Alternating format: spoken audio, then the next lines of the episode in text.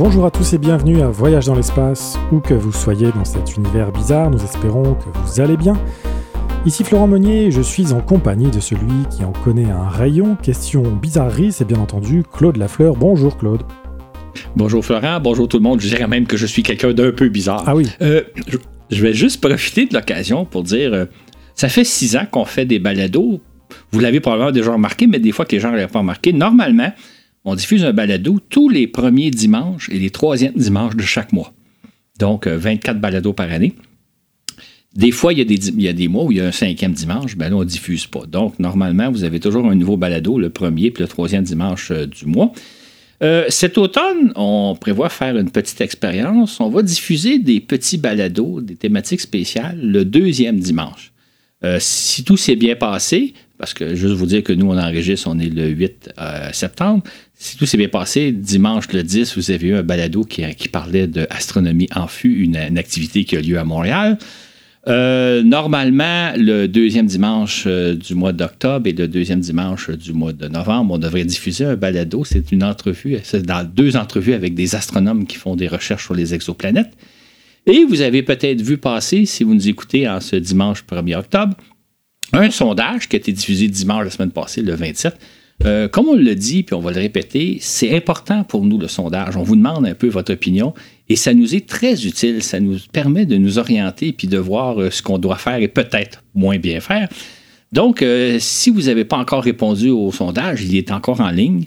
vous pouvez le trouver facilement, je pense, entre autres à partir de notre page Facebook, puis je pense que dans le lien du sondage qui aurait été publié. donc, vous pouvez le retrouver. prenez le temps, ça prend peut-être, je pense pas que ça prend 10 minutes de le remplir. Il n'est pas très long, il y a une dizaine de questions, je pense que ça prend quelques minutes. Mais sachez que pour nous, c'est très important, c'est des indications importantes. Et plus il y a de gens qui répondent, bien, meilleur est notre échantillon. Donc, euh, si vous ne l'avez pas déjà répondu, allez-y. Si vous l'avez fait, bien, merci beaucoup et sachez qu'on prend vraiment en compte vos commentaires et les réponses que vous nous donnez. Bien, merci Claude. Aujourd'hui, c'est un peu spécial pour moi parce que c'est le premier épisode que j'ai conçu, écrit euh, c'est une activité qui est toute nouvelle pour moi. J'espère que cela va vous plaire, évidemment, et que vous aurez autant de plaisir à écouter que moi j'en ai eu à rechercher des données sur des objets ou des phénomènes que je n'imaginais même pas, tout en bénéficiant, euh, bien sûr, des conseils avisés de, de Claude. Alors merci Claude.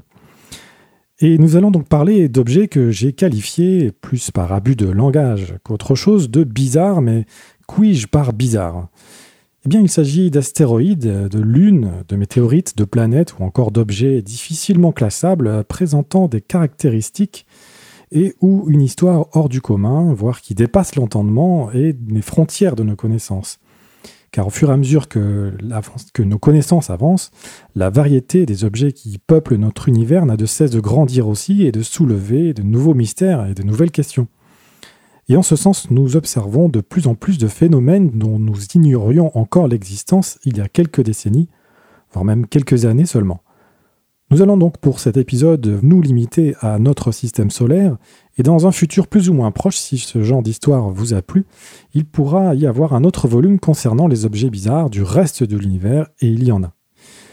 Il ne s'agit bien évidemment pas d'une liste exhaustive, loin de là, il s'agit plutôt d'une sorte de pot pourri d'objets étonnants. Nous découvrons une telle quantité d'objets dorénavant que nous n'arrivons même plus à leur trouver un nom poétique comme autrefois, ou du moins facilement mémorisable. Il est ainsi courant d'entendre parler de telle galaxie NGC 3628 ou encore comète C 2006 F8A, euh, d'où ma première interrogation, Claude, et puis je sais que c'est une grosse question, mais de nos jours, avec quelle méthode nomme-t-on les objets que l'on détecte? En fait, c'est une grande question parce que les astronomes sont confrontés à un problème majeur. Il y a, on pourrait dire, une infinité d'objets à nommer, ou en pratique, les astronomes sont confrontés à des millions, sinon même à des milliards d'objets euh, pour lesquels on doit leur trouver un nom.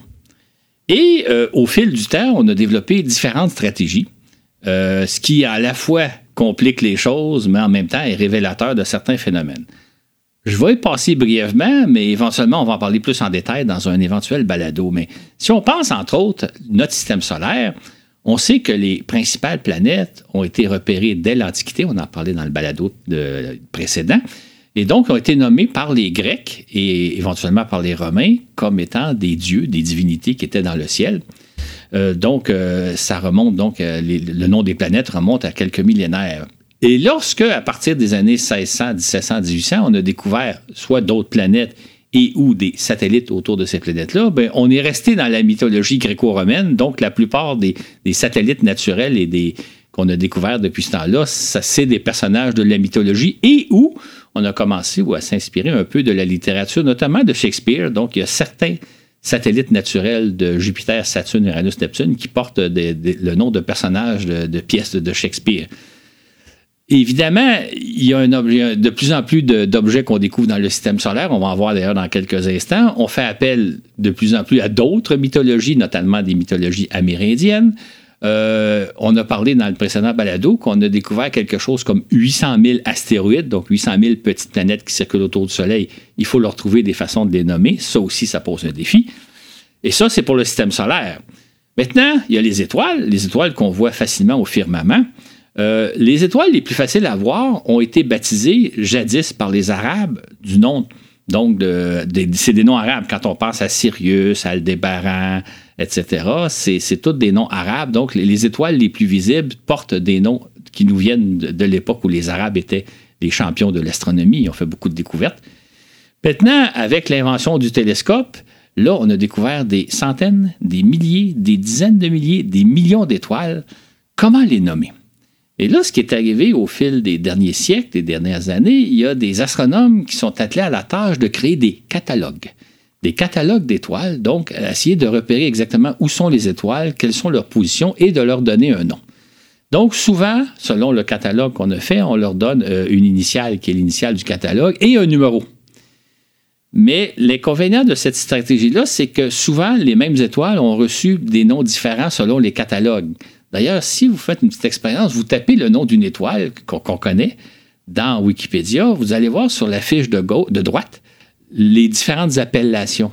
Ce qui fait que là, on, est confronté au fait que non seulement on a une multitude d'étoiles à nommer, mais souvent les étoiles portent différents noms selon le catalogue auquel on se fait référence. Donc, ça complique d'autant plus les choses.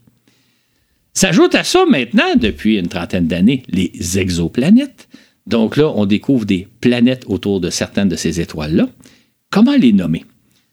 Deux choses. D'abord, euh, ce qu'on fait souvent, c'est quand c'est une étoile qui, a déjà un nom, on va considérer que l'étoile elle-même va porter la lettre A. La première planète qu'on va découvrir autour de cette étoile-là va, porter la lettre B, la deuxième planète, la lettre C, etc. Si on pense à l'exemple, mettons, de l'étoile la plus proche autour de nous, qui est, la moins loin, la plus proche de nous, Alpha du centre, Proxima du Centaure, ben, on pourrait dire que l'étoile elle-même s'appelle Proxima du Centaure A. La première planète qu'on a découverte va s'appeler Proxima du Centaure B. La deuxième planète, Proxima du Centaure C. Le problème de cette nomenclature-là, c'est que c'est dans l'ordre qu'on découvre les planètes, mais ce n'est pas dans l'ordre auquel se trouvent les planètes. A, la planète B n'est pas la plus proche, la planète C n'est pas la deuxième plus proche, etc. Donc, quand on a découvert un système stellaire, donc où il y a plusieurs planètes, on a les planètes A, B, C, D, E, F, mais pas nécessairement dans l'ordre de la plus proche à la plus loin. Ça dépend de l'ordre découverte. Donc, ça complique encore un peu plus euh, la problématique de nommer les planètes. Euh, souvent aussi, les, exoplanètes vont être. Euh, on va découvrir, mettons, on va repérer une étoile à l'aide d'un instrument scientifique, par exemple le télescope Kepler. Kepler, c'est un télescope qui a été lancé par la NASA en, 2009 et qui, tout au long des années 2010, a fait des découvertes extraordinaires. Donc, on va parler de l'étoile Kepler, mettons, 126, autour de laquelle on a découvert une première planète, Kepler 126b.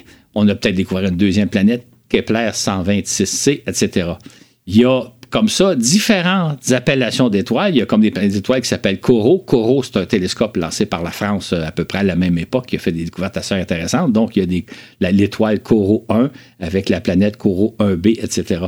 Voyez un peu la complexité des choses. En plus, parfois, on veut donner un nom poétique, un nom qui fait affaire à soit de la science-fiction, soit de la mythologie. Donc, il y a des étoiles qui portent des noms un peu particuliers, mais pour vous dire, si vous ne comprenez pas trop dans le système des étoiles, des exoplanètes et des étoiles, sachez que c'est quasiment la même chose pour les astronomes. Et là, évidemment, on peut passer les galaxies. Les galaxies, c'est la même chose. Il y a des milliards de galaxies. Il faut trouver des façons de les nommer. Encore là, on a créé des catalogues. Donc, souvent, quand vous voyez des, une initiale, deux, trois lettres plus un numéro, ça veut dire que ça réfère à un catalogue et c'est la galaxie numéro XYZ de ce catalogue-là. Et les galaxies, comme les étoiles, portent plusieurs appellations. On pourrait donner un exemple. La fameuse galaxie d'Andromède, qui est la galaxie la plus proche de nous, ben, euh, on l'appelle aussi l'objet Messier 31 donc, euh, Messier 31, c'est donc le catalogue fait par Charles Messier, qui est un astronome des années 1700, je pense. Donc, Charles Messier a, repéré une centaine d'objets qui a numéroté. Donc, la galaxie d'Andromède, c'est Messier 31, qui s'appelle aussi la galaxie NCG 224. Donc, Andromède porte au moins trois noms, puis hein, je vous épargne parce qu'il y en a d'autres noms. Fait que déjà là, vous avez M31, Messier 31, NCG 224, c'est la galaxie d'Andromède comprendre un peu la, subtilité.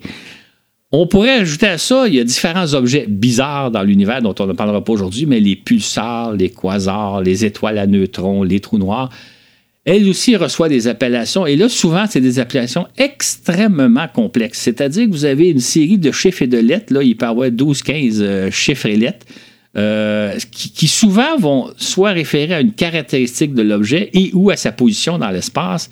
Ce qui fait que pour nous, c'est une appellation totalement ésotérique. Pour les astronomes qui savent interpréter ce que veulent dire les chiffres, ça leur donne des indications. Mais pour nous, ça rend la chose très complexe. Euh, là, je fais un bref survol, mais il y aurait beaucoup à dire parce que c'est un sujet très intéressant. D'ailleurs, j'ai mentionné tantôt les astéroïdes. Comment on nomme les astéroïdes? Et il est possible de l'avoir à partir de son propre nom. Un jour, il y aura peut-être un astéroïde Florent Meunier ou qui sait, un astéroïde Claude Lafleur. On verra comment on s'y prend. J'ai pas parlé des comètes, parce que quand on repère des comètes, il faut aussi leur donner un nom. Donc, c'est un volet quand même intéressant, mais essayez d'imaginer les astronomes qui sont aux prises avec le fait qu'ils doivent nommer leur plus récente découverte, trouver un nom qui, correspond au standard de l'astronomie, mais qui va permettre aussi peut-être de s'y retrouver. Donc, c'est tout un problème. Euh, je pense qu'en astronomie, on n'a pas résolu encore. Peut-être qu'un jour, quelqu'un trouvera une façon de s'y prendre qui rend la chose assez simple et compréhensive. Moi, on n'en est pas là, mais comme je l'ai dit tantôt, ça fera l'objet d'un prochain balado parce qu'il y a vraiment des choses intéressantes à dire à propos de la nomenclature de tous les objets célestes qu'on observe dans le ciel. Oui, puis comme on le voyait dans le précédent balado à propos des, planètes et des catégories de planètes, euh, il a fallu adapter euh, les catégories au fil des découvertes. Là, c'est pareil, il faut aussi adapter euh, la nomenclature au fur et à mesure des découvertes. Donc, c'est un problème un peu sans fin. C'est ça, exactement. Puis, tu sais, euh, s'ajoute à ça le fait qu'il y a des gens qui veulent trouver des, noms plutôt poétiques, plutôt à la mythologie. On va le voir d'ailleurs dans quelques instants. Euh, comment on s'y prend pour que ce soit accessible à tout le monde? Sur quelle mythologie se base donc? Ça complique d'autant plus les choses qu'on veut bien faire les choses. Oui, parce que ça non plus, on n'en a pas à parler, mais euh, on ne peut pas faire non plus n'importe quoi et appeler un objet d'un nom euh, qui fasse référence à la mythologie nazie, par exemple, qui a quand même un petit contrôle. C'est ça, exactement. En fait, il faut savoir que c'est l'Union astronomique, internationale qui euh, officialise les noms. Donc, les astronomes peuvent proposer des noms, mais il y a, un organisme, donc l'Union internationale, qui supervise ça et qui fait qu'on ne peut pas nommer n'importe quoi, n'importe qui fait n'importe quoi. il y, a, des règles à suivre. Premier candidat de notre cabaret de curiosité, Arrokoth, dont nous avons déjà parlé à plusieurs reprises, car il était survolé de près par la sonde New Horizons le 1er janvier 2019, devenant de fait l'objet le plus lointain exploré par l'humanité. Cet objet a été découvert grâce au télescope Hubble en 2014 dans une recherche de cibles potentielles de la sonde qui a été lancée, elle, en janvier 2006. Alors est-ce que c'est courant ça, Claude, de choisir les cibles après le lancement de la sonde? Non, effectivement, c'est plutôt exceptionnel. En fait, c'est à peu près, je pense, le premier cas, mais ce n'est pas, pas le seul, c'est pas le dernier surtout. En fait, ce qu'il faut savoir, c'est que donc on a lancé la sonde New Horizon en janvier 2006, comme tu l'as dit. La sonde euh, s'est rendue jusqu'à Pluton. Elle a observé Pluton à l'été de 2015. Et chemin faisant, les gens, les contrôleurs de la mission se sont dit comme la sonde va poursuivre sa course, peut-être qu'on pourrait survoler un autre objet. Il y a peut-être un objet plus loin que la sonde pourrait atteindre. Donc, on s'est mis dans les années 2010 à rechercher un objet qui serait au-delà de l'orbite de Pluton, mais qui serait à peu près vis-à-vis Pluton, parce que la sonde, on ne peut pas la piloter puis lui faire changer de trajectoire à 180 degrés si on voulait quoi que ce soit. Euh, donc, euh, on, a cherché un objet qui serait au-delà de l'orbite de Pluton, à peu près vis-à-vis de Pluton, et on en a trouvé un, euh, qu'on a, baptisé Aroka. Et à ce moment-là, la sonde est passée près de cet objet-là. Donc, l'objet a été découvert alors que la sonde avait été déjà lancée. Et on pourrait dire même que suite au survol d'Arokot en janvier 2019, euh, la sonde poursuit sa course et on a tenté de trouver un autre objet que la sonde pourrait croiser, ce qui n'est pas le cas. Évidemment, plus on s'éloigne du Soleil, plus les objets sont petits et surtout plus ils sont foncés, donc sont extrêmement difficiles à, observer, à découvrir. On espérait, si jamais des télescopes suffisamment puissants pouvaient repérer une autre cible, faire passer la sonde, mais ça ne semble pas être le cas. Maintenant, euh, c'est un peu une première dans le cas de la sonde New Horizon, mais de plus en plus, ça va être le cas. On pourrait d'ailleurs, il y a un autre cas fort intéressant, c'est celui du télescope Hubble. C'est-à-dire que le télescope Hubble a été placé en orbite en 2009, euh, en, 1989 euh, plutôt, et à l'époque, il n'avait pas été conçu pour observer les exoplanètes parce qu'on n'en avait pas découvert. On savait pas que, on, soupçonnait l'existence d'exoplanètes, mais on n'avait pas repéré. Et à partir de 1995, on a repéré des planètes, les premières exoplanètes, mais le télescope, lui, n'a pas été conçu pour faire ce genre d'études-là. Et évidemment, comme il est dans l'espace, on ne peut pas aller le modifier, on ne peut pas rajouter des instruments conçus spécifiquement pour l'observation des exoplanètes.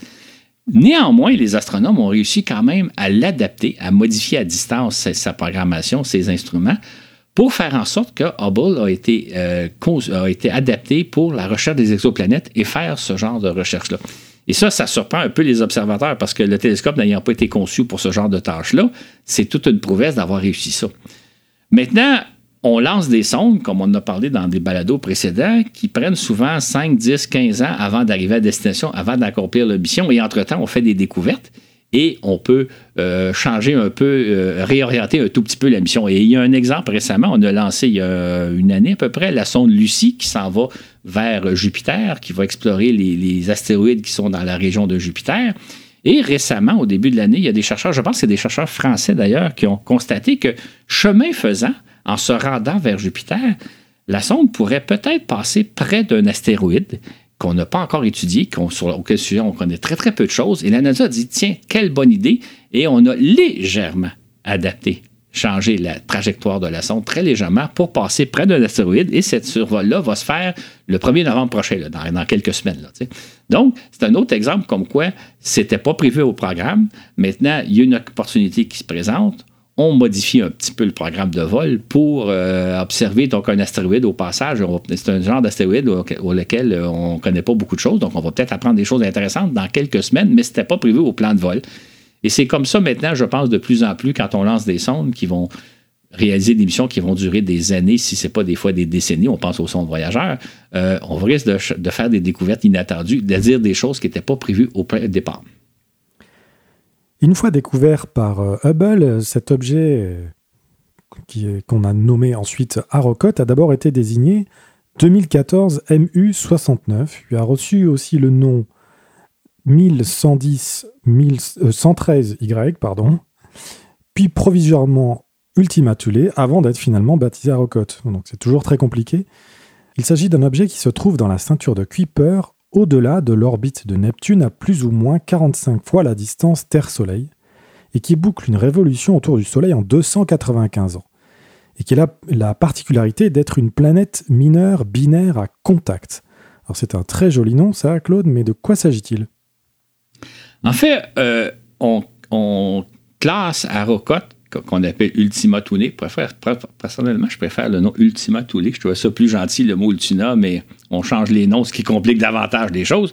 C'est un planétésimal. Un planétésimal, c'est les briques à partir desquelles ont été formées se sont formées les planètes. Donc, c'est les briques de départ avec lesquelles on fait les planètes. Donc, ça a été intéressant d'étudier cet objet-là. Ce qu'on a découvert, c'est que est formé de, en première apparence de deux sphères collées l'une à l'autre qui lui donnaient un peu l'apparence d'un bonhomme de neige. Maintenant, ça, c'est les photos que nous ont, nous envoyées New, Horizon et euh, je pense que tout le monde l'a en tête. Vraiment, d'ailleurs, il y a des caricatures qui ont été faites qu'on a découvert un, bonhomme de neige à, la frontière du système solaire, ce qui n'est pas tout à fait le cas. C'est-à-dire qu'une des deux sphères, la, plus grosse des deux, en réalité, ce n'est pas une sphère, c'est une galette. Elle est plate. Donc, vous avez un, ensemble un peu hétéroclite d'objets. Vous avez une sphère collée à une espèce de, galette qui, vue sous un certain angle, donne l'impression d'un bonhomme de neige. En réalité, ce qu'on a à faire, c'est le début de l'assemblage très primitif d'une planète, c'est-à-dire que vous avez deux objets qui se sont soudés l'un à l'autre. Éventuellement, si le processus s'était poursuivi, s'il y avait eu suffisamment de matière, il y a eu d'autres blocs qui se seraient assemblés et éventuellement, ça aurait constitué une planète. Donc, on a l'exemple de comment les briques se forment pour éventuellement constituer des planètes et c'est l'exemple de, que nous offre euh, Arocot. Et justement, est-ce que l'on sait comment se forment euh, ces couples Comment c'est formé Arocot, par exemple? C'est une bonne question. En fait, on ne le sait pas en tant que tel parce qu'on ne peut pas remonter dans le temps pour voir ce qui s'est passé, mais l'impression qu'on a, ce qu'on suppose, c'est qu'à l'origine, il devait s'agir de deux objets qui tournaient l'un autour de l'autre, euh, qui se sont rapprochés graduellement et qui, sont un jour entrés en collision, probablement à très faible vitesse, probablement une collision de l'ordre d'un ou deux kilomètres heure, et qui se sont soudés ensemble. Maintenant, on peut penser aussi que la soudure est très faible, c'est-à-dire qu'il ne faudrait pas grand, grand chose pour séparer ces deux objets-là. La collision a dû être tellement lente que les deux objets ne se sont pas fondus l'un dans l'autre, mais se sont simplement joints à la taille, ce qui donne l'exemple du, bonhomme de neige, une, petite tête et un, gros corps. Donc, euh, on, a, on a l'exemple probablement de, comment les deux objets ont pu entrer en collision, mais comme ils sont rentrés doucement en collision, ils n'ont pas éclaté, ils n'ont pas virevolté en mille morceaux, ils se sont joints. Et évidemment, quand deux objets se joignent, ils créent une force de gravitation un petit peu plus élevée que quand ils étaient séparés l'un l'autre, possiblement pour attirer un troisième objet, pour attirer un quatrième objet, un cinquième objet, et ainsi de suite, jusqu'à constituer une planète. Mais dans le cas de où se trouve Arrokoth, il y a tellement peu de matière que le processus n'a pas pu se poursuivre, mais on a l'exemple de départ où deux objets sont probablement rentrés en collision très, très lentement pour se souder tel qu'on le voit est-ce que ce genre d'astéroïde couplé est plutôt courant ou est-ce que c'est une rareté? Ce n'est pas exceptionnel. En fait, ce qui est assez amusant, c'est que dans les peu d'observations qu'on a faites, parce qu'on n'a pas exploré tant que ça d'astéroïdes ou de petits corps célestes euh, de cet ordre-là, euh, quelques dizaines tout au plus, on en a découvert plusieurs. D'ailleurs, je pourrais rappeler, les gens vont peut-être se souvenir de la fameuse comète Chury qui a été explorée par la sonde Rosetta en 2014. Je ne sais pas si vous vous souvenez, mais Chury était aussi, avait une forme un peu d'arachide, donc deux, deux, sphères qui se sont collées l'une à l'autre. Donc, le, phénomène d'astéroïdes en forme d'arachide, on en a découvert d'autres aussi. Donc, ça semble assez fréquent que deux objets se soudent l'un à l'autre tout en gardant approximativement leur forme. Donc, on a affaire souvent à des arachides. Et comme on fait, nos, recherches sur euh, les astéroïdes ne font que commencer, en fait, le fait d'envoyer des sondes qui vont les photographier de proche, nos recherches ne font que débuter, ce qui nous donne à penser que c'est un phénomène assez courant. On a déjà découvert quelques arachides et qui sait si l'astéroïde que va survoler euh, Lucie dans quelques semaines ne sera pas du même genre. Donc, nos recherches ne font que commencer et déjà de découvrir plusieurs objets de cette forme-là. Donc, ça semble quelque chose d'assez courant, même si c'est toujours un peu surprenant et amusant.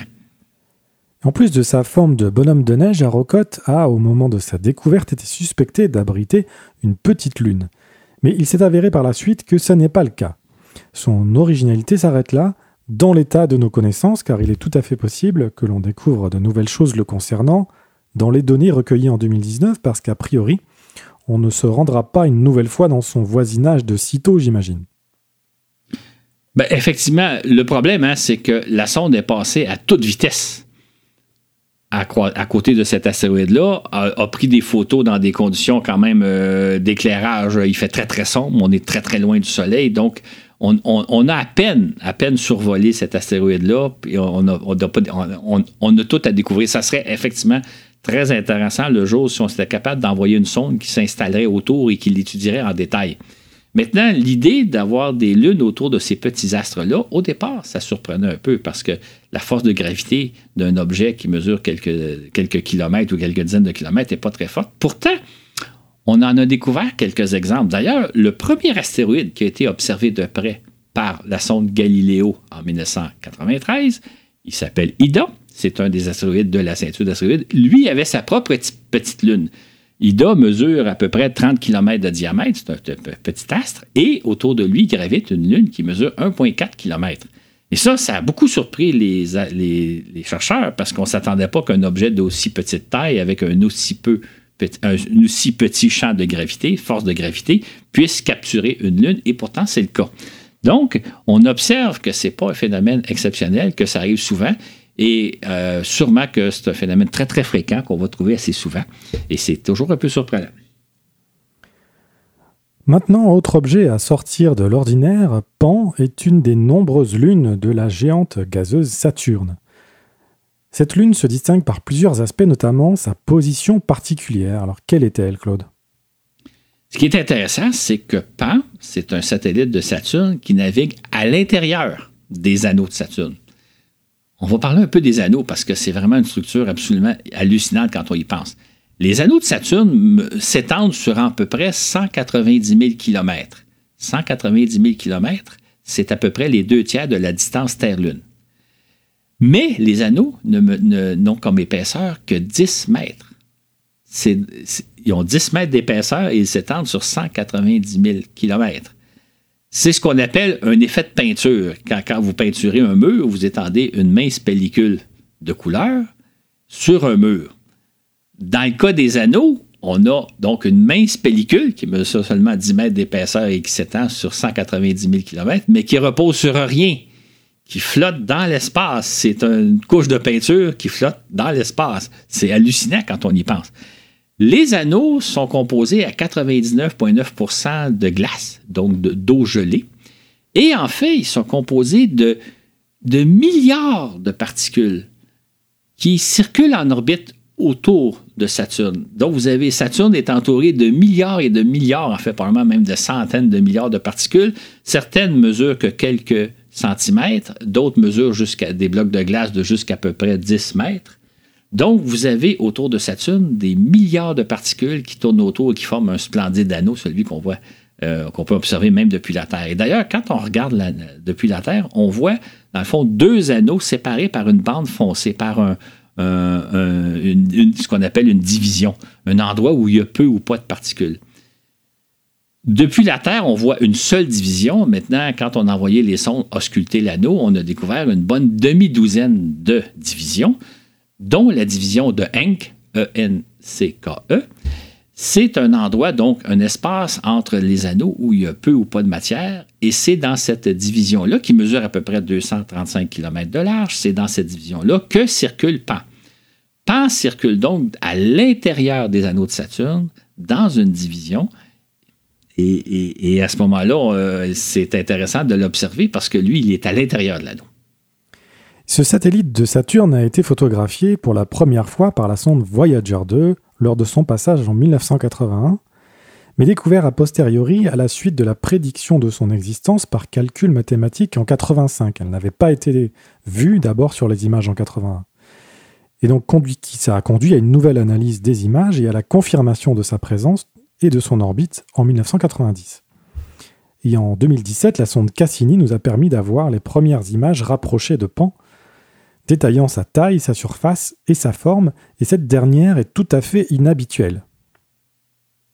Effectivement, PAN, c'est un satellite qui mesure environ 28 km de diamètre. C'est un astre qui mesure 28 km, qui circule à l'intérieur de la division de, de Hank, qui mesure à peu près 325 km. Et on appelle PAN, on considère que PAN, c'est un satellite berger. Berger dans le sens de celui qui garde les moutons. C'est-à-dire que la présence de, Pan, comme de d'autres satellites semblables à lui, maintiennent l'ordre au sein des anneaux. Donc, dans la division où circule Pan, lui, il a probablement fait le ménage, il a ramassé toutes les particules qui pouvaient traîner dans ses parages pour les absorber. C'est ce qui fait que lui, a une taille assez importante de 28 km. Et en même temps, il maintient les autres, il maintient l'ordre dans les anneaux qui sont à proximité de lui. Euh, l'autre caractéristique, c'est qu'il y a une forme un peu bizarre. Il est un peu une forme aplatie. En fait, on a l'impression, d'après les photos prises par Cassini, qu'il y a une espèce de jupe à l'équateur qui lui donne un peu, un peu la forme d'une soucoupe volante. Maintenant, euh, la sonde n'a pas pu s'approcher de trop proche parce que dans le cas des anneaux, il y a des particules et il faut faire attention. Donc, il y aurait probablement, ça serait très intéressant d'aller l'étudier de près, de l'observer, puis de voir exactement sa composition, sa structure, etc. Parce que le fait qu'il soit à l'intérieur des anneaux, qui a fait le ménage dans sa région à lui, dans sa division de Hank, euh, l'amène probablement à avoir une structure et une formation géologique un peu particulière. Fait qu'on a l'impression que PAN, c'est une espèce de, de, qui fait le berger de, tous les, les, myriades de, particules de glace.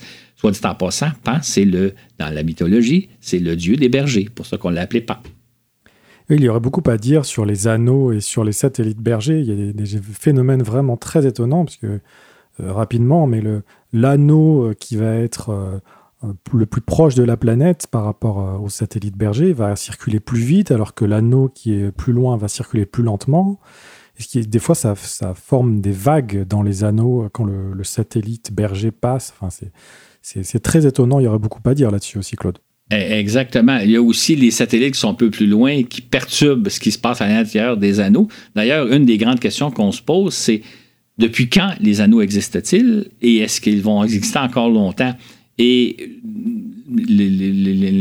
l'information que j'ai, si je, ne m'abuse pas, c'est qu'on pense que c'est une structure assez euh, dont la durée de vie était relativement courte. On parle peut-être en termes de quelques millions d'années, mais on est peut-être chanceux actuellement de voir ces anneaux-là parce que probablement que leur existence est assez récente et, et qui ne dureront pas encore très longtemps. En fait, on va les voir, nous, là, ça va durer encore peut-être quelques millions d'années, mais au niveau du système solaire qui, existe depuis 4 milliards et demi d'années, euh, c'est des courtes périodes d'années. Donc, on est peut-être chanceux d'avoir ces anneaux-là parce que c'est une structure qui est probablement temporaire.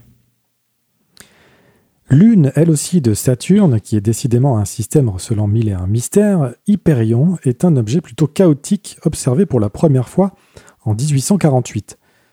Là aussi, Cassini nous a permis d'en savoir beaucoup plus sur le caractère si particulier de ce satellite, puisque la sonde l'a survolé à seulement 500 km de distance en septembre 2005.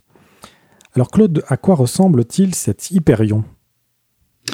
C'est un objet de forme totalement irrégulière. On ne peut pas dire qu'il est sphérique, on ne peut pas dire qu'il est plat, on ne peut pas dire que c'est la forme d'une roche. C'est un objet de, de, dimension un peu qui mesure 370 km par 260 par 226 km. Il y a vraiment une forme bizarre. Euh, on sait qu'il est fait de glace, en grande partie fait de glace. Et on a l'impression que c'est un fragment d'un objet plus gros, d'un astre plus gros, un morceau. Il a dû y avoir un éclatement. On n'a pas trouvé les autres morceaux. Est-ce que ça revirevoltait en mille morceaux ou pas? Donc, euh, euh, on a l'impression non pas qu'on a affaire à un corps qui s'est constitué de lui-même, mais plutôt que c'est une pièce, c'est un morceau d'un corps plus gros.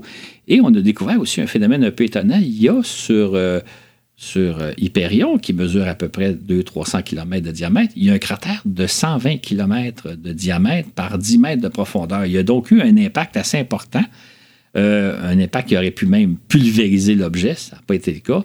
Est-ce que cet impact-là est lié à la formation du morceau auquel on est en présence? On ne le sait pas. Mais donc, on a affaire à un objet encore là d'une nature un peu inusitée euh, qui s'est constitué, qui vient probablement d'ailleurs d'un astre plus gros. Mais qu'est-ce qui est arrivé des autres parcelles de cet astre-là? On n'en a aucune idée. Et plus étonnant encore à propos d'Hyperion, certainement sa rotation sur lui-même, qui est pour le moins originale. Cette lune semble virevolter de manière instable et imprévisible autour de Saturne. Et comment peut-on expliquer ce phénomène, Claude? On ne sait pas effectivement ce qui s'est passé, mais la rotation d'Hyperion est telle qu'on ne peut pas prévoir. On ne peut pas dire qu'il tourne en tant de temps sur lui-même, il tourne, il virevole vraiment dans tous les sens. Euh, pourquoi? Qu'est-ce qui s'est passé? Est-ce que c'est le résultat d'un impact? Est-ce que c'est sa forme bizarre?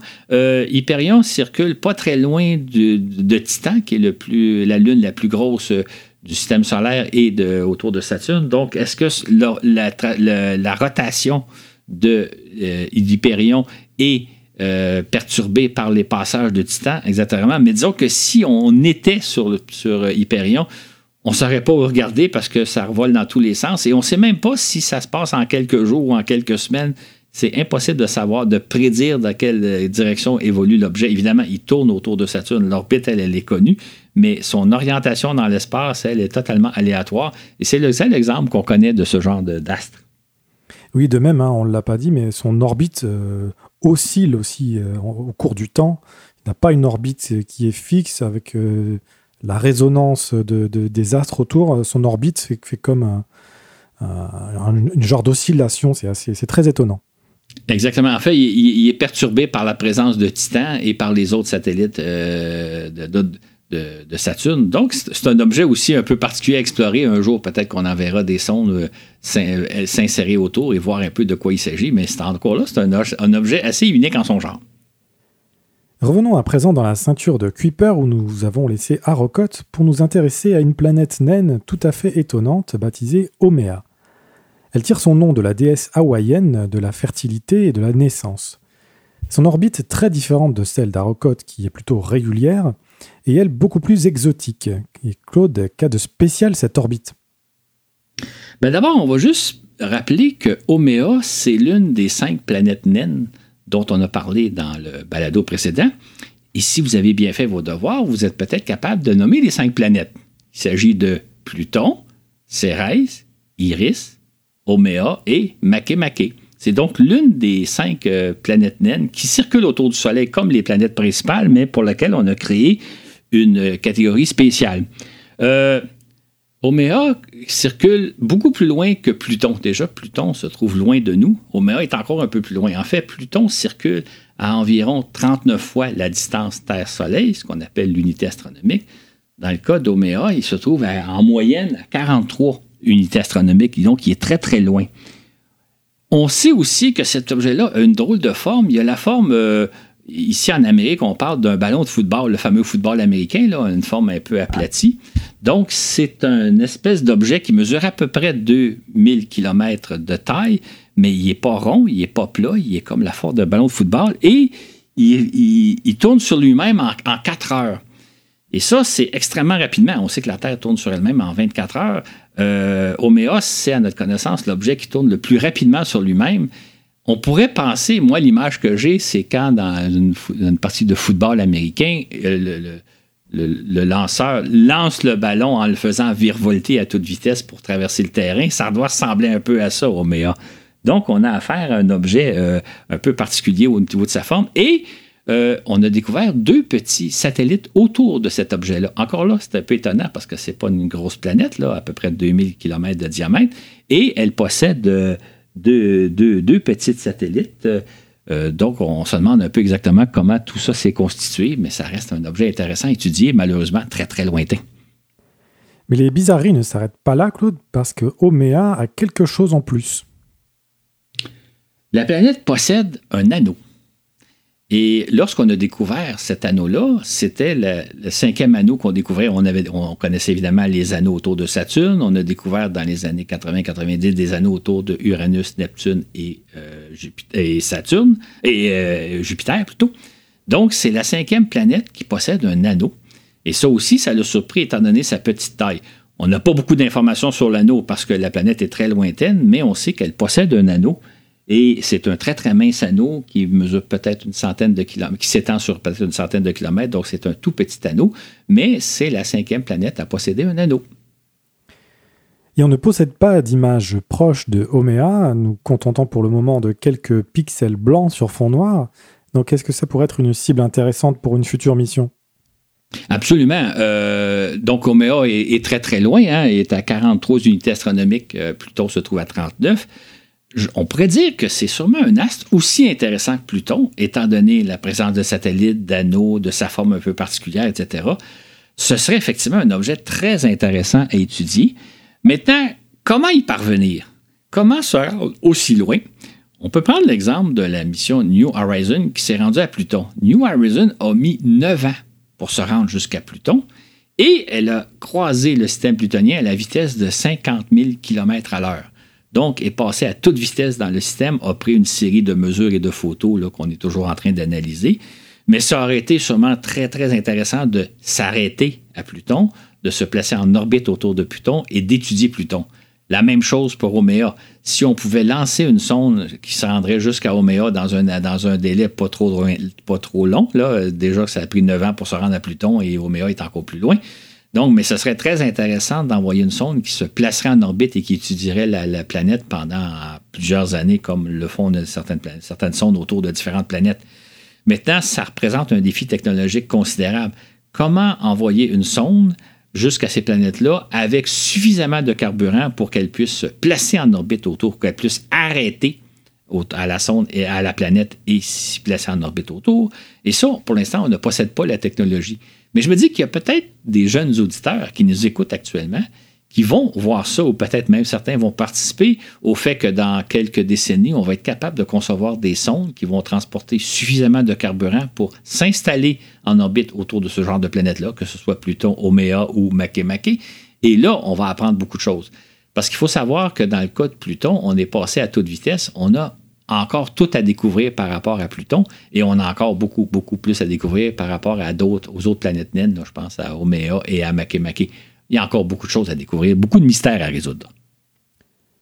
L'objet suivant est quant à lui beaucoup plus facile d'accès, étant directement à notre portée, sur Terre, en Namibie, dans le sud-ouest de l'Afrique. Il s'agit d'une météorite découverte en 1920 par un fermier labourant son champ. De si bizarre cet objet, Claude, et comment se nomme-t-il? On l'appelle la météorite d'Oba. Oba, c'est le nom de la ferme où on l'a retrouvé, ce météorite-là. Ce qui est particulier, c'est que c'est un immense bloc de fer. À l'origine, ce bloc-là pesait 66 tonnes. Maintenant, depuis un siècle, on en a grugé, on en a pris des parcelles, on, l'a un peu usé. Fait qu'aujourd'hui, on est rendu à un bloc de 60 tonnes, ce qui est quand même euh, assez euh, monumental. Et euh, c'est un bloc de fer, c'est-à-dire qui est composé à 80 4 de fer et à 16% de nickel. C'est, le plus gros morceau de fer qu'on connaisse sur Terre. Euh, sa forme, ben, imagine, une forme un peu bizarre d'ailleurs, il a la forme d'une dalle d'environ 3 mètres de long, 3 mètres de large et 1 mètre d'épaisseur. J'arrondis les chiffres, là. Mais imaginez là une espèce de dalle qui mesure 3 mètres par 3 mètres par 1 mètre d'épaisseur et qui pèse 60, une soixantaine de tonnes. Et c'est le plus grand c'est la plus grande météorite qu'on connaisse et c'est le plus grand morceau de fer qu'on connaisse sur Terre. C'est donc un objet vraiment unique en son genre. C'est assez dingue de se retrouver avec un bloc comme ça, avec une forme si particulière. Ce n'est pas ce que l'on imagine quand on pense à une météorite. Exactement. Surtout qu'une autre particularité, c'est que il n'a pas creusé un cratère, parce qu'on sait qu'il y a certains cratères à la surface de la Terre, comme de la Lune. C'est quand une météorite euh, arrive à haute vitesse, frappe le sol, va créer un cratère. Dans le cas euh, de, la météorite d'Oba, il y a, de météorite d'Oba, il n'y a pas de cratère. On a l'impression que. Bon, l'objet, il faut savoir qu'on calcule qu'il est arrivé sur Terre il y a, 800, il y a 80 000 ans. Il y avait des humains à ce moment-là. Il y a peut-être eu des témoins de l'époque, malheureusement, l'écriture n'ayant pas été inventée on n'a pas de récit, il n'y a pas personne qui nous a raconté ce qui s'est passé, mais on a l'impression que la, météorite est arrivée relativement à l'horizontale et peut-être un peu comme une aile d'avion. Elle s'est peut-être posée en relativement douceur, donc elle n'a pas créé un cratère, il n'y a pas de cratère autour. Elle s'est tout simplement déposée sur le sol. Elle est demeurée intacte pendant 80 000 ans, puis aujourd'hui, on, est, on est en train de l'ausculter en trouvant que c'est un objet assez intéressant à étudier. Oui, peut-être euh, elle a bénéficier de sa forme de, gros galet euh, pour euh, flotter un peu comme une capsule euh, spatiale qui rentre dans l'atmosphère. Exactement. Et, juste, on pourrait peut-être me souligner que c'est vraiment une curiosité de la nature. Tu sais, des fois, on, peut imaginer que ce genre d'objet-là ne pourrait pas exister dans la nature, que certains vont dire que c'est nécessairement une création, une intervention des extraterrestres, etc. Non, non, c'est pas le cas. C'est un objet tout à fait naturel, en forme de dalle, pour composer à 84% de, fer, euh, c'est un phénomène totalement naturel, mais évidemment assez étonnant. Et donc on peut toujours observer cette météorite euh, sur le site. C'est un monument national en Namibie. Elle est toujours euh, à l'endroit même où elle est tombée, donc il y a des dizaines de milliers d'années. Est-ce que quelqu'un a songé à la ramener dans un musée pour éviter qu'elle ne s'abîme, justement? Bien, ce serait intéressant, mais je trouve intéressant dans tes notes, comme tu le signais transporter un objet qui pèse 60 tonnes, c'est peut-être pas une chose facile à faire, surtout dans des, pays comme en Afrique. Peut-être que ce serait plus simple de construire un musée autour de, l'objet plutôt que de l'amener dans un musée. Maintenant, euh, je pense qu'il y a des quand même, comme c'est devenu un monument national, euh, on le protège. Pendant longtemps, les gens pouvaient aller chercher des morceaux, soit pour le souvenir, soit peut-être s'en servir comme de fer. Quand on a besoin de fer, c'est un peu une mine de, fer à ciel ouvert. Maintenant, on le protège, cet objet-là, mais c'est un objet curieux. Ça serait intéressant d'aller le voir, mais évidemment, aller en Namibie, c'est pas évident de se rendre jusque-là. Mais euh, peut-être qu'un jour, on construira un musée tout autour plutôt que de l'amener dans un musée parce que transporter 60 tonnes, ça ne doit pas être évident. Intéressons-nous maintenant à un objet qui a bien fait plus parler de lui dans la presse spécialisée et non spécialisée aussi, à savoir l'astéroïde Oumuamua repéré en octobre 2017 par Robert Verick depuis l'observatoire du Haleakala à Hawaï. Lors de sa découverte, cet objet était relativement proche de la Terre car situé à environ 30 millions de kilomètres, soit à peu près 78 fois la distance Terre-Lune. Des objets comme celui-ci, Claude, on en découvre par milliers chaque année, alors qu'a donc de si spécial cette Oumuamua? En fait, dans un premier temps, on a pensé que c'était peut-être une comète, une comète venue du fin fond du système solaire, parce qu'il y a des comètes comme ça qui apparaissent de temps en temps et ils viennent de très très loin. Sauf que là, quand l'objet s'est approché du Soleil, il n'y a, pas, pas dégagé des gaz et des particules comme le font normalement les comètes. Donc, il n'y avait pas d'activité. C'est un objet inerte. Ça, ça l'a intrigué les, scientifiques. Par ailleurs, euh, ce qu'ils ont constaté, c'est que l'objet circulait à très, très haute vitesse, c'est-à-dire une vitesse de l'ordre de 300 000 km à l'heure. Donc, c'est beaucoup plus vite qu'une comète. C'est beaucoup plus vite que n'importe quelle comète qu'on a pu observer. Et là, en faisant des calculs, on s'est dit, non, non, il ne vient pas du fin fond du système solaire, il vient de l'extérieur du système solaire. C'est donc la première fois qu'on découvrait un objet qu'on a pu identifier en disant, étant donné sa trajectoire, étant donné la vitesse à laquelle il circule, il ne vient pas du système solaire, il vient d'un autre système euh, stellaire. C'est donc littéralement un objet extraterrestre. Est-ce qu'on en découvre beaucoup des objets comme celui-ci euh, extrasolaire non, c'est effectivement le premier qu'on a découvert. C'est la première fois. En fait, on savait qu'il y, a des particules, il y a des grains qui viennent probablement de l'extérieur du système solaire, mais un objet de cette taille-là, un objet qui mesure euh, des kilomètres de diamètre, c'était la, première fois qu'on l'observait. Et évidemment, il, a traversé à vive allure le système solaire, fait qu'on n'a on pas eu le temps, on n'a pas eu le temps de, de lancer une sonde pour aller l'étudier de près, et je dirais même que intercepter un objet qui file à la vitesse de 300 000 km à l'heure. 300 000 km à l'heure, là, c'est à peu près 10 euh, fois plus vite que n'importe quelle sonde qu'on lance quand on lance des engins spatiaux vers les planètes lointaines. Donc, c'est une vitesse très rapidement. Euh, on n'avait pas les capacités. Ça aurait peut-être été intéressant de, pouvoir parvenir à l'intercepter, mais c'était, quand je dis l'intercepter, ça aurait été d'envoyer une sonde qui l'aurait photographié de près. on n'a pas question de l'arrêter à cette vitesse-là. C'est un boulet de canon, mais euh, il est passé beaucoup trop vite. Sauf que depuis qu'on a fait cette découverte-là, là, on est plus aux aguets on essaie peut-être de repérer d'autres objets. Qui sait si c'est un phénomène qui se produit de façon véritablement exceptionnelle ou au contraire, peut-être que de temps en temps, il y a un objet extraterrestre qui traverse le système solaire. C'est un nouveau champ d'étude qui, s'est développé à ce moment-là. Claude, est-ce qu'on soupçonnait l'existence de tels objets sans en avoir découvert jusqu'à présent, euh, un peu à la manière des exoplanètes, ou bien est-ce que cela a été une grosse surprise pour les scientifiques? Ça a été une grosse surprise parce que on se demande un peu comment un objet comme ça peut avoir euh, été expulsé de son système euh, planétaire pour arriver jusque nous. Et en même temps, l'espace étant extrêmement vaste, étant extrêmement peu peuplé, il y a des bonnes chances que l'objet passe tout simplement ailleurs, euh, à l'extérieur du système solaire, sans jamais croiser notre Soleil. Donc, c'est une découverte qui a beaucoup surpris les astronomes. Moi, j'ai l'impression que si quelqu'un avait émis cette hypothèse-là auparavant, il aurait dit, écoutez, les probabilités que ça arrive sont à toute fin pratique nulles. Maintenant, c'est peut-être un phénomène exceptionnel euh, et que quand même, même qu'on étudierait pendant des siècles euh, ce genre de choses, de, qu'offrait ce genre d'observation-là, on n'en trouverait pas d'autres. Ou au contraire, peut-être qu'en observant, on se rend compte que c'est peut-être plus fréquent. On ne le sait pas pour l'instant, mais ça a été vraiment une découverte qui a surpris tous les spécialistes. Oumuamua n'en est pas à une bizarrerie près puisqu'il est de forme très allongée, comme un cigare, et selon nos calculs, il évolue donc à une vitesse plus grande qu'attendue. Une force inconnue semble lui conférer de l'énergie.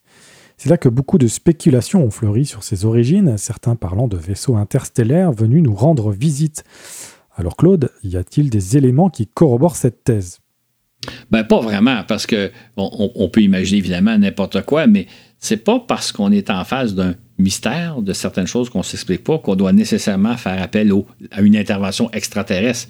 Euh, on, l'a vu dans le balado précédent, la nature nous réserve beaucoup de surprises et euh, il faut toujours faire attention aux spéculations, à imaginer des choses, alors que la nature, même sur Terre, on l'a vu dans ces derniers mois, nous réserve beaucoup de surprises. Donc, pas nécessaire de faire appel aux, extraterrestres. C'est un peu, j'en ai fait dans un, balado euh, il y a quelques années, sur les émissions radio en provenance de l'espace, à chaque fois qu'on découvre une, émission radio dont on ne s'explique pas l'origine, souvent les médias crient aux signaux extraterrestres, ça vient prévenir d'une civilisation extraterrestre.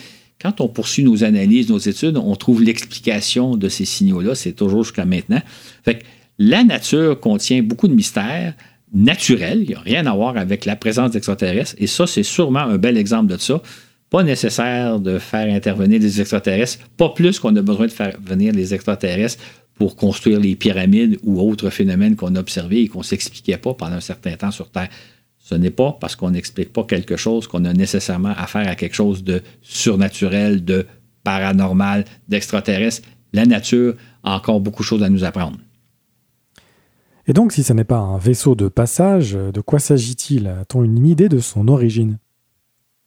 Bien évidemment, on n'a pas vraiment idée de son origine précise parce que l'objet est passé trop rapidement et on n'a pas eu le temps de le voir venir. L'explication, une des explications qu'on a, parce que comment un objet comme ça aurait pu être expulsé d'un système stellaire pour venir jusqu'à nous, on peut imaginer peut-être un système stellaire où il y aurait deux étoiles qui tourneraient l'une autour de l'autre et que l'objet en question se serait passé euh, dans certaines directions de ces étoiles-là, à proximité de ces étoiles-là, pour acquérir une vitesse telle qu'il l'aurait propulsé vers notre système solaire. C'est donc, euh, euh, on cherche des mécanismes qui pourraient expliquer comment un objet comme ça aurait pu être expulsé de son système stellaire pour s'en venir jusqu'à nous. Une des explications, c'est qu'il vient peut-être d'un système binaire. Et il faut savoir, hein, notre système solaire, il y a une seule étoile, mais c'est plutôt l'exception. La plupart des systèmes stellaires sont formés de deux, trois, peut-être même des fois quatre étoiles, qui fait que quand vous avez des étoiles qui tournent les unes autour des autres euh, de différentes façons, il peut se passer toutes sortes de phénomènes physiques euh, assez euh, surprenants, surprenants pour notre angle à nous qui sommes habitués avec une seule étoile autour de laquelle circulent des planètes. Donc, il y a des mécanismes en jeu. Il y a peut-être encore, c'est sûr que les astronomes continuent d'étudier cet objet-là, continuent d'essayer de, percer les mystères d'où il vient, de, quelle façon il s'est rendu jusqu'à nous et où il s'en va. Donc, il y a encore beaucoup à apprendre. Et est-ce qu'on a affaire à un cas exceptionnel ou on va en découvrir d'autres les prochaines années? Si c'était le cas, ben, il y a tout un nouveau champ d'expertise qui est en train de se développer. Poursuivons maintenant avec Chariclo, qui est un centaure, c'est-à-dire un petit corps glacé, mi-comète, mi-astéroïde, qui orbite autour du Soleil entre Jupiter et Neptune, dont il est le plus grand spécimen connu à ce jour, avec ses 250 km de diamètre estimé. Quelle est donc sa spécificité à celui-ci, Claude? Une de ses spécificités, c'est qu'il possède une paire d'anneaux. Là encore, on était surpris de découvrir des anneaux autour de cet objet-là. Donc, euh, encore un objet sur lequel il y a des anneaux et peut-être, qui sait, d'autres satellites. Donc, ce que cet objet-là semble nous confirmer, ce que Charicot semble nous dire, c'est que le phénomène des anneaux est assez fréquent, puisque dans notre système solaire, on connaît maintenant une demi-douzaine de planètes entourées d'anneaux. Là aussi, on pouvait s'y attendre à trouver des anneaux autour de petits corps ou on a été surpris?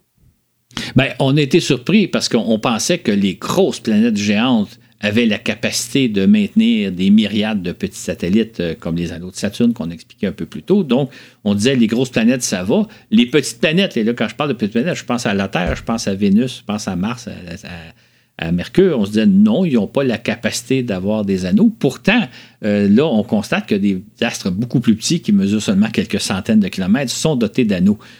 On en vient même presque à se demander comment se fait-il que, que la Terre ne possède pas un anneau? Pourquoi notre Terre ne possède pas un anneau si tant d'autres planètes en ont?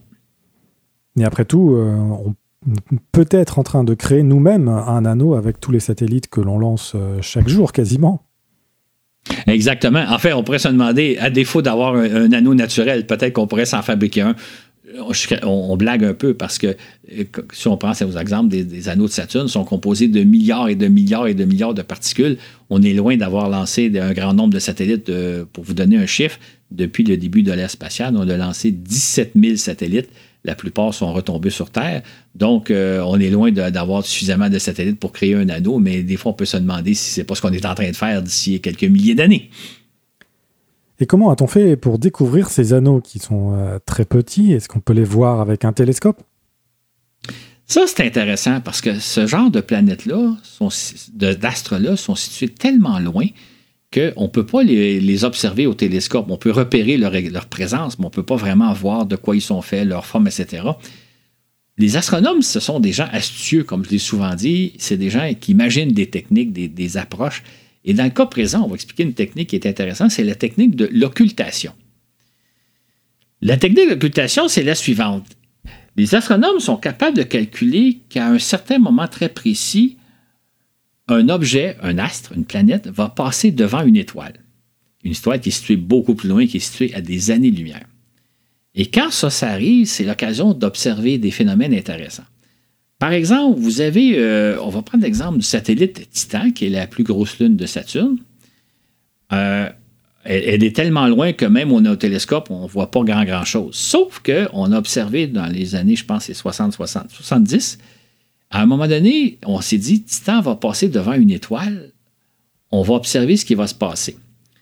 Et c'est à ce moment-là qu'on a découvert que Titan est entouré d'une grosse atmosphère. Pourquoi? Parce que quand l'étoile s'est approchée, quand le Titan est passé devant l'étoile, l'étoile n'est pas disparue instantanément elle a commencé par disparaître progressivement, comme si elle entrait dans un brouillard, puis elle est disparue totalement quand la planète est passée, quand le Titan est passé devant elle.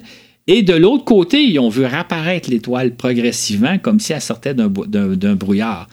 De cette façon-là, on a découvert qu'il y avait donc une atmosphère assez importante autour de Titan. Quand on a observé le même phénomène, donc quand une, euh, une planète comme Uranus ou Neptune ont passé devant une étoile, on a fait les mêmes genres d'observations, et là, on a découvert un autre phénomène. C'est qu'un peu avant que la planète passe devant l'étoile, l'étoile est disparue momentanément, à deux, trois reprises, puis elle est réapparue, puis elle a été éclipsée par la planète, et le même phénomène inverse s'est produit de l'autre côté, c'est-à-dire qu'elle est apparue, puis elle a disparu deux, trois fois.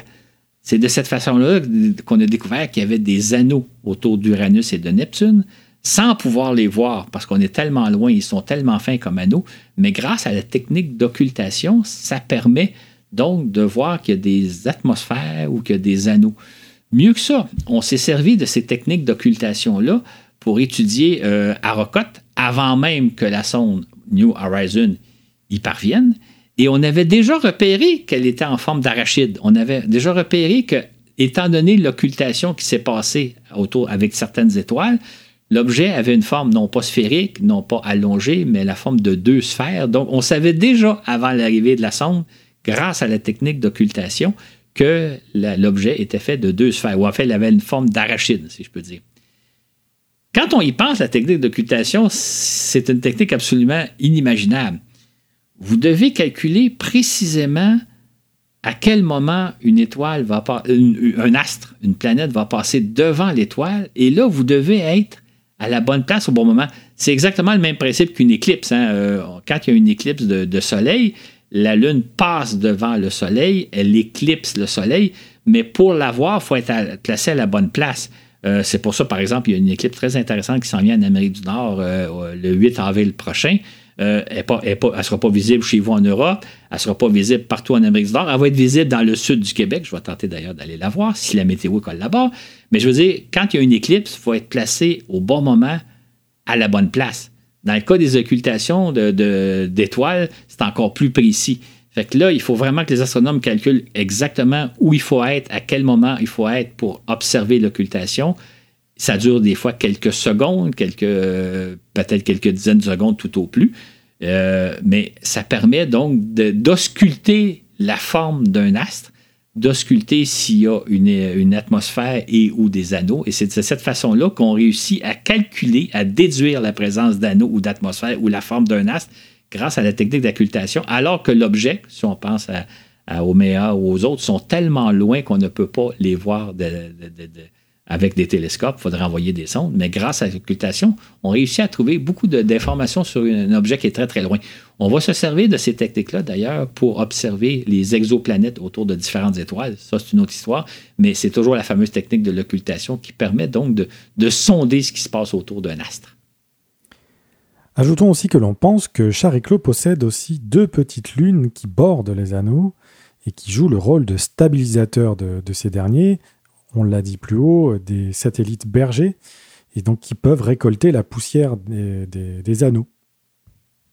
En fait, une, découverte qu'on pourrait euh, mentionner, c'est que on se rend compte qu'il y a beaucoup d'astres, beaucoup de planètes, même de petites planètes, qui possèdent plusieurs lunes.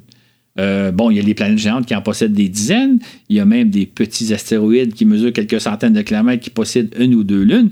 Euh, on en vient presque à se demander comment se fait-il que la Terre ne possède qu'une seule lune? Comment se fait-il qu'on n'en ait pas trois, quatre, cinq? Euh, un peu comme on s'est longtemps demandé, comment se fait-il qu'il n'y a pas de lune autour de Vénus, qu'il n'y a pas de lune autour de Mercure, et même dans le cas de, Mars, ben, il y a deux petites lunes. Mais le phénomène de lune a l'air euh, très, très fréquent, et pourtant, sur Terre, la, Terre qui est quand même un astre de taille assez importante, comment se fait-il qu'il y a juste une seule lune, alors que plein d'autres astres en ont, en en ont quantité? Donc, un autre petit mystère à résoudre qui n'est pas, pas, très important, là, mais comment se fait-il qu'on a simplement une seule lune? Ça aurait été si agréable si on a vu trois, quatre explorer. Oui. Ça aurait fait beaucoup plus de missions Apollo. Exactement. Ou peut-être que les, les, pays se seraient répartis. Un explore telle lune, l'autre pays explore telle autre lune, puis l'autre pays explore telle telle autre lune. Finissons maintenant ce survol d'objets extraordinaires avec non pas un mais deux objets qui, à défaut d'avoir un nom très original, ont été surnommés de sorte que l'on puisse s'en souvenir plus facilement. Permettez-moi donc de vous présenter Far Out et Far Far Out, ce qui signifie très loin et très très loin. Alors Claude, quels sont ces objets fort lointains et fort fort lointains? C'est ce qu'on appelle des petites planètes euh, trans-neptuniennes. Neptune, c'est la planète la principale la plus loin du Soleil. Donc, c'est des objets qui se trouvent au-delà de l'orbite de Neptune, où se trouve euh, incidemment Pluton, où se trouve Oméa et compagnie. Donc, et ce sont des objets qui mesurent à peu près une centaine de kilomètres euh, de diamètre. Maintenant, je dis à peu près parce qu'elles sont tellement loin qu'on connaît très peu de choses. On sait qu'elles existent, on sait que ce sont des petits objets qui sont situés loin, loin, loin dans le système solaire, mais on n'en sait guère plus. Et à quelle distance se trouvent donc ces astres glacés? Euh, ce sont des objets qui sont situés très très loin, à 125 et à 145 unités astronomiques, donc 125 euh, et 145 fois la distance euh, Terre-Soleil. Et pour mémoire, on disait tantôt que Pluton se trouve à 40 unités astronomiques, donc ils sont très très loin. Euh, on calcule que ça leur prend au moins 1000 ans pour faire le tour du Soleil. par comparaison, Pluton prend 250 ans. Euh, maintenant, ils sont tellement loin, on, les a découverts il y a quelques années, qu'on ne connaît pas encore très bien leur orbite. Il va falloir les observer pendant très longtemps pour calculer précisément leur orbite, à quelle distance ils se trouvent, combien de temps ils prennent pour faire euh, un tour du Soleil. On sait que c'est à peu près 1000 ans, mais il y a encore beaucoup de choses à savoir. Donc, euh, on est vraiment à la limite de nos observations. C'est des objets qu'on vient de découvrir. Donc, il y a encore beaucoup de mystères à analyser à leur sujet. Est-ce qu'on connaît d'autres objets de notre système euh, aussi loin du Soleil? Ben oui, quelques-uns. Entre autres, nos sondes voyageurs qu'on a envoyées, nous, en 1977 et qui se trouvent actuellement à 160 et à 135 euh, unités astronomiques, donc sensiblement dans des distances comparables à cet objet-là. Euh, maintenant, pas dans les mêmes directions. Les voyageurs ne peuvent pas étudier ces planètes-là. On n'est pas dans la même région. Euh, on pourrait penser aux sondes Pioneer 10 et 11 qu'on a envoyées un peu plus tôt et New Horizon qui suit la même trajectoire. Donc, on connaît quelques objets, mais euh, c'est vraiment, on est à la limite de nos observations, de nos capacités de repérer des objets. Maintenant, on sait qu'à très grande distance du Soleil, il existe beaucoup, beaucoup d'objets euh, beaucoup de, restes de planètes, ou en fait, de, les briques de départ. On parlait tantôt de planétésimaux. Donc, on sait qu'il y a beaucoup de matière, mais c'est un peu à la limite de nos capacités d'observation.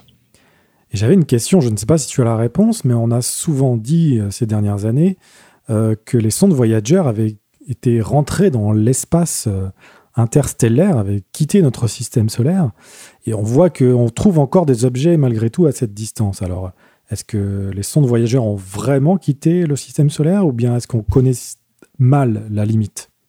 En fait, c'est très intéressant comme question. D'abord, sur Terre, on est habitué qu'il y a des limites, hein. il y a des frontières, euh, il y a des limites naturelles comme les océans et autres.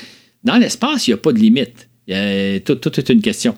Dans le cas des sondes voyageurs, ce qu'on se dit, c'est que le Soleil émet un vent solaire, un vent de particules qui porte jusqu'à une certaine distance, qui est de l'ordre de 100 unités astronomiques. Et les sondes voyageurs sont au-delà de cette frontière, donc ils sont à l'extérieur de l'influence euh, euh, gazeuse du Soleil, pas l'influence gravitationnelle, ils sont toujours soumis à la gravitation du Soleil. Donc, l'activité du solaire, il n'y a pas d'activité solaire à la distance où se trouvent actuellement les sondes voyageurs. Ils sont en dehors de l'influence gazeuse du Soleil. Mais ils sont encore dans le système solaire, ils sont encore sous l'influence du Soleil, comme il y a beaucoup d'objets qui sont situés à 10 ou 20 ou à 100 ou 1000 euh, unités astronomiques qui gravitent autour du Soleil, qui sont, qui sont encore dans le système solaire. La journée où on va quitter véritablement le système solaire, c'est quand nos, engins spatiaux vont être soumis à la gravitation d'une autre étoile. Donc, ils, vont, ils sont plus soumis à la gravitation, à la force gravitationnelle du Soleil, mais à celle d'une autre étoile. Et là, je pense qu'on parle en termes de millions d'années.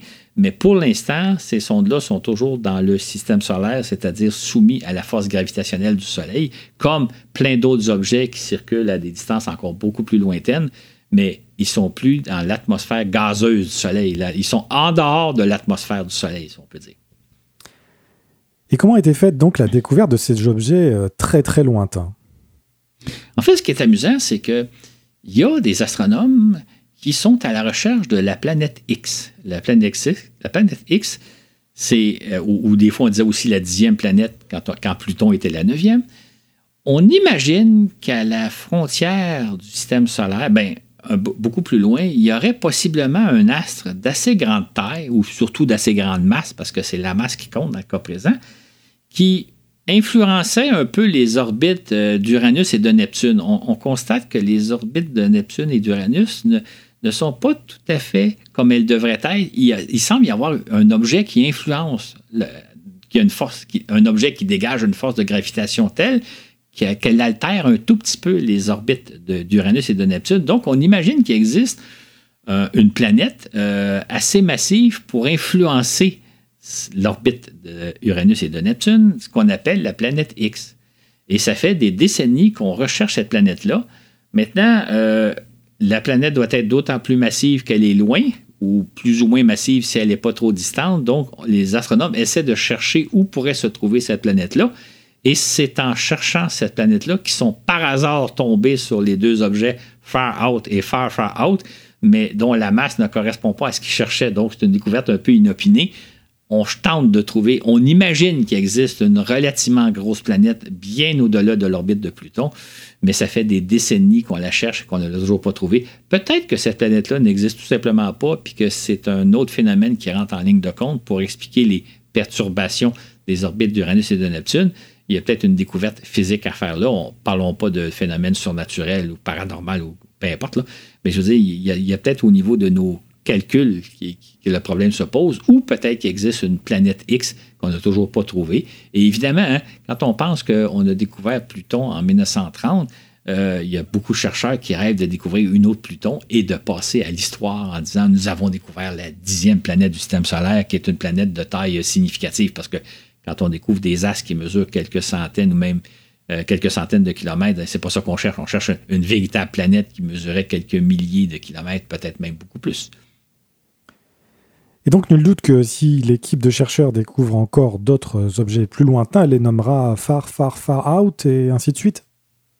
Il va peut-être falloir même mettre un chiffre, là, il va y avoir la planète Far Out numéro 110 parce que c'est Far, Far, Far, Far, Far, Far Out.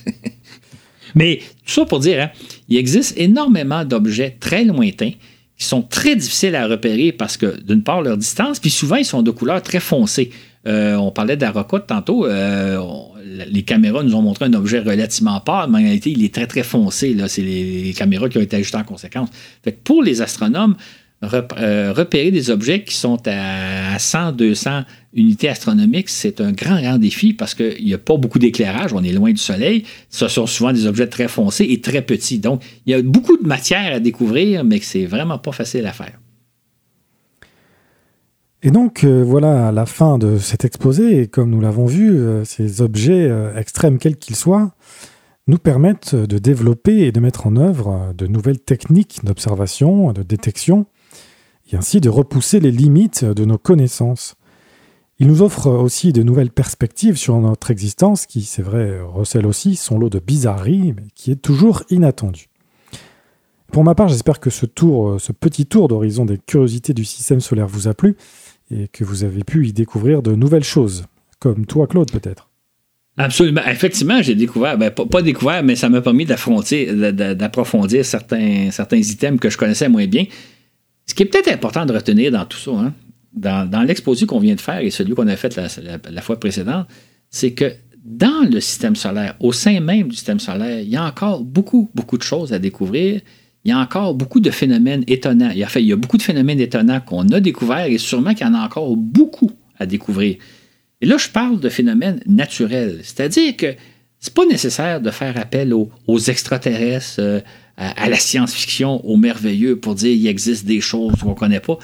Il y a encore beaucoup de choses, beaucoup de phénomènes naturels à découvrir ici même sur Terre, ici même dans notre atmosphère, un peu partout dans le système solaire. La nature nous réserve encore plein de belles surprises et j'espère que surtout les, jeunes qui nous écoutent vont peut-être avoir le goût de dire j'aimerais ça un jour percer certains mystères, découvrir des choses qu'on soupçonne même pas actuellement. Et là, encore une fois, j'insiste, on parle de phénomènes tout à fait naturels, rien à voir avec les extraterrestres. pour terminer, euh, je voudrais rajouter qu'il y a quelques mois, je n'aurais pas imaginé produire moi-même un épisode et je suis bien content de l'avoir fait. Alors si j'ai un conseil à partager, si vous avez euh, un projet et que vous ne pensez ne pas en être capable, ou si on vous dit que vous n'en êtes pas capable, Écoutez, que votre envie, lancez-vous. Euh, soit ça fonctionne, soit ça rate et vous aurez appris donc énormément. Voilà, merci à vous de m'avoir écouté. Claude, un mot de la fin? Ben oui, moi j'ajouterais que faire un balado comme voyage dans l'espace, c'est ça l'intérêt de la chose. C'est-à-dire que ça, nous permet à chacun de se développer, peut-être même de découvrir qu'on a certaines capacités qu'on ne pensait pas, peut-être même certains talents. C'est vraiment ça le plaisir de l'aventure. Euh, effectivement, euh, Florent, je pense que quand tu as joint l'équipe au début, tu t'attendais pas à devenir l'animateur de la série. Ta tâche première, c'était de faire du montage. Et maintenant, tu, même, tu conçois des balados. C'est l'intérêt de ce genre de projet-là, c'est que ça nous permet, nous, d'essayer des choses, de se développer. Puis comme tu dis, si jamais on rate notre coup, c'est pas plus grave que ça. Je dirais aussi, j'ajouterais, euh, c'est emballant de faire des projets comme ça. Malheureusement, il y a toujours des gens qui vont tenter de nous décourager. On le voit beaucoup sur les réseaux sociaux où il y a des gens dont le seul plaisir dans la vie, c'est de, s'en prendre aux autres, de, les critiquer, d'essayer de, de, miner le moral des gens. Ces gens-là, ce sont des minables et il ne faut pas en prendre compte. Je vais juste ouvrir une parenthèse. Moi, je fais du journaliste depuis 40 ans. J'en ai vu un peu de toutes les sortes euh, en 40 ans de, carrière. Je vous dirais, il y a deux sortes de critiques dans la vie. Il y a des gens qui sont bienveillants. Il y a des gens qui vont nous dire Claude, tu devrais faire attention à tel ci, tu pourrais t'améliorer de telle façon. Ça, c'est bien. C'est bien. On est ouvert. D'ailleurs, on en reçoit des gens qui nous font des commentaires, des critiques. Mais il y a des gens qui cherchent juste à détruire, qui font des critiques malveillantes. Et là, on pourrait nommer l'archétype de ça, c'est Donald Trump. Donald Trump qui est là que pour démolir. Ces critiques-là, quand c'est fait par des gens malveillants, il ne faut pas en prendre compte. Même si peut-être, peut-être qu'il pourrait y avoir un fond de vrai dans leurs critiques, c'est un peu comme Donald Trump. Peut-être que parfois, certaines critiques qu'il fait, il, peut-être. Mais Donald Trump, c'est un malveillant. On ne doit pas en tenir compte d'aucune façon. Euh, des Donald Trump, il y en a beaucoup sur les réseaux sociaux. Pour moi, ces gens-là, ce sont, j'insiste sur le mot, ce sont des minables. Ce sont des gens qui font rien sinon que critiquer, que démolir, et il ne faut pas en tenir compte. Parce que ces gens-là cherchent à nous décourager. Fait un peu comme dit Florent il y a quelques minutes, si vous avez le goût de tenter quelque chose, faites-le, essayez-vous vous allez voir, c'est à la fois intéressant à faire et au pire, vous allez simplement échouer. Et c'est pas plus grave d'échouer. Sinon, ben, vous allez peut-être réussir quelque chose de bien. Et personnellement, je pense que c'est ce qu'on est en train de faire avec Voyage dans l'espace. C'est une aventure palpitante qui se poursuit depuis six ans maintenant. Et on continue. Longue vie au balado. Longue vie au balado. À bientôt, Claude. À bientôt.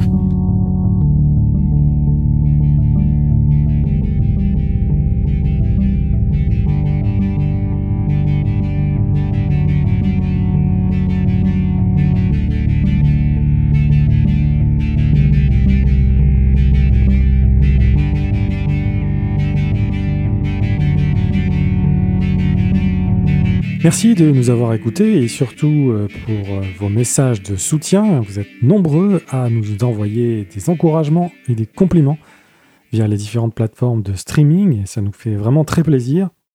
Si vous souhaitez nous apporter votre soutien financier et profiter des épisodes deux semaines à l'avance, ainsi que des fascicules qui accompagnent les épisodes, direction le site patreon.com Voyage dans l'espace.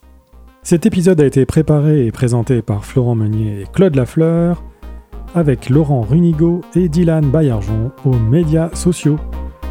Sur ce, et où que vous soyez dans l'univers, à bientôt pour un autre voyage dans l'espace.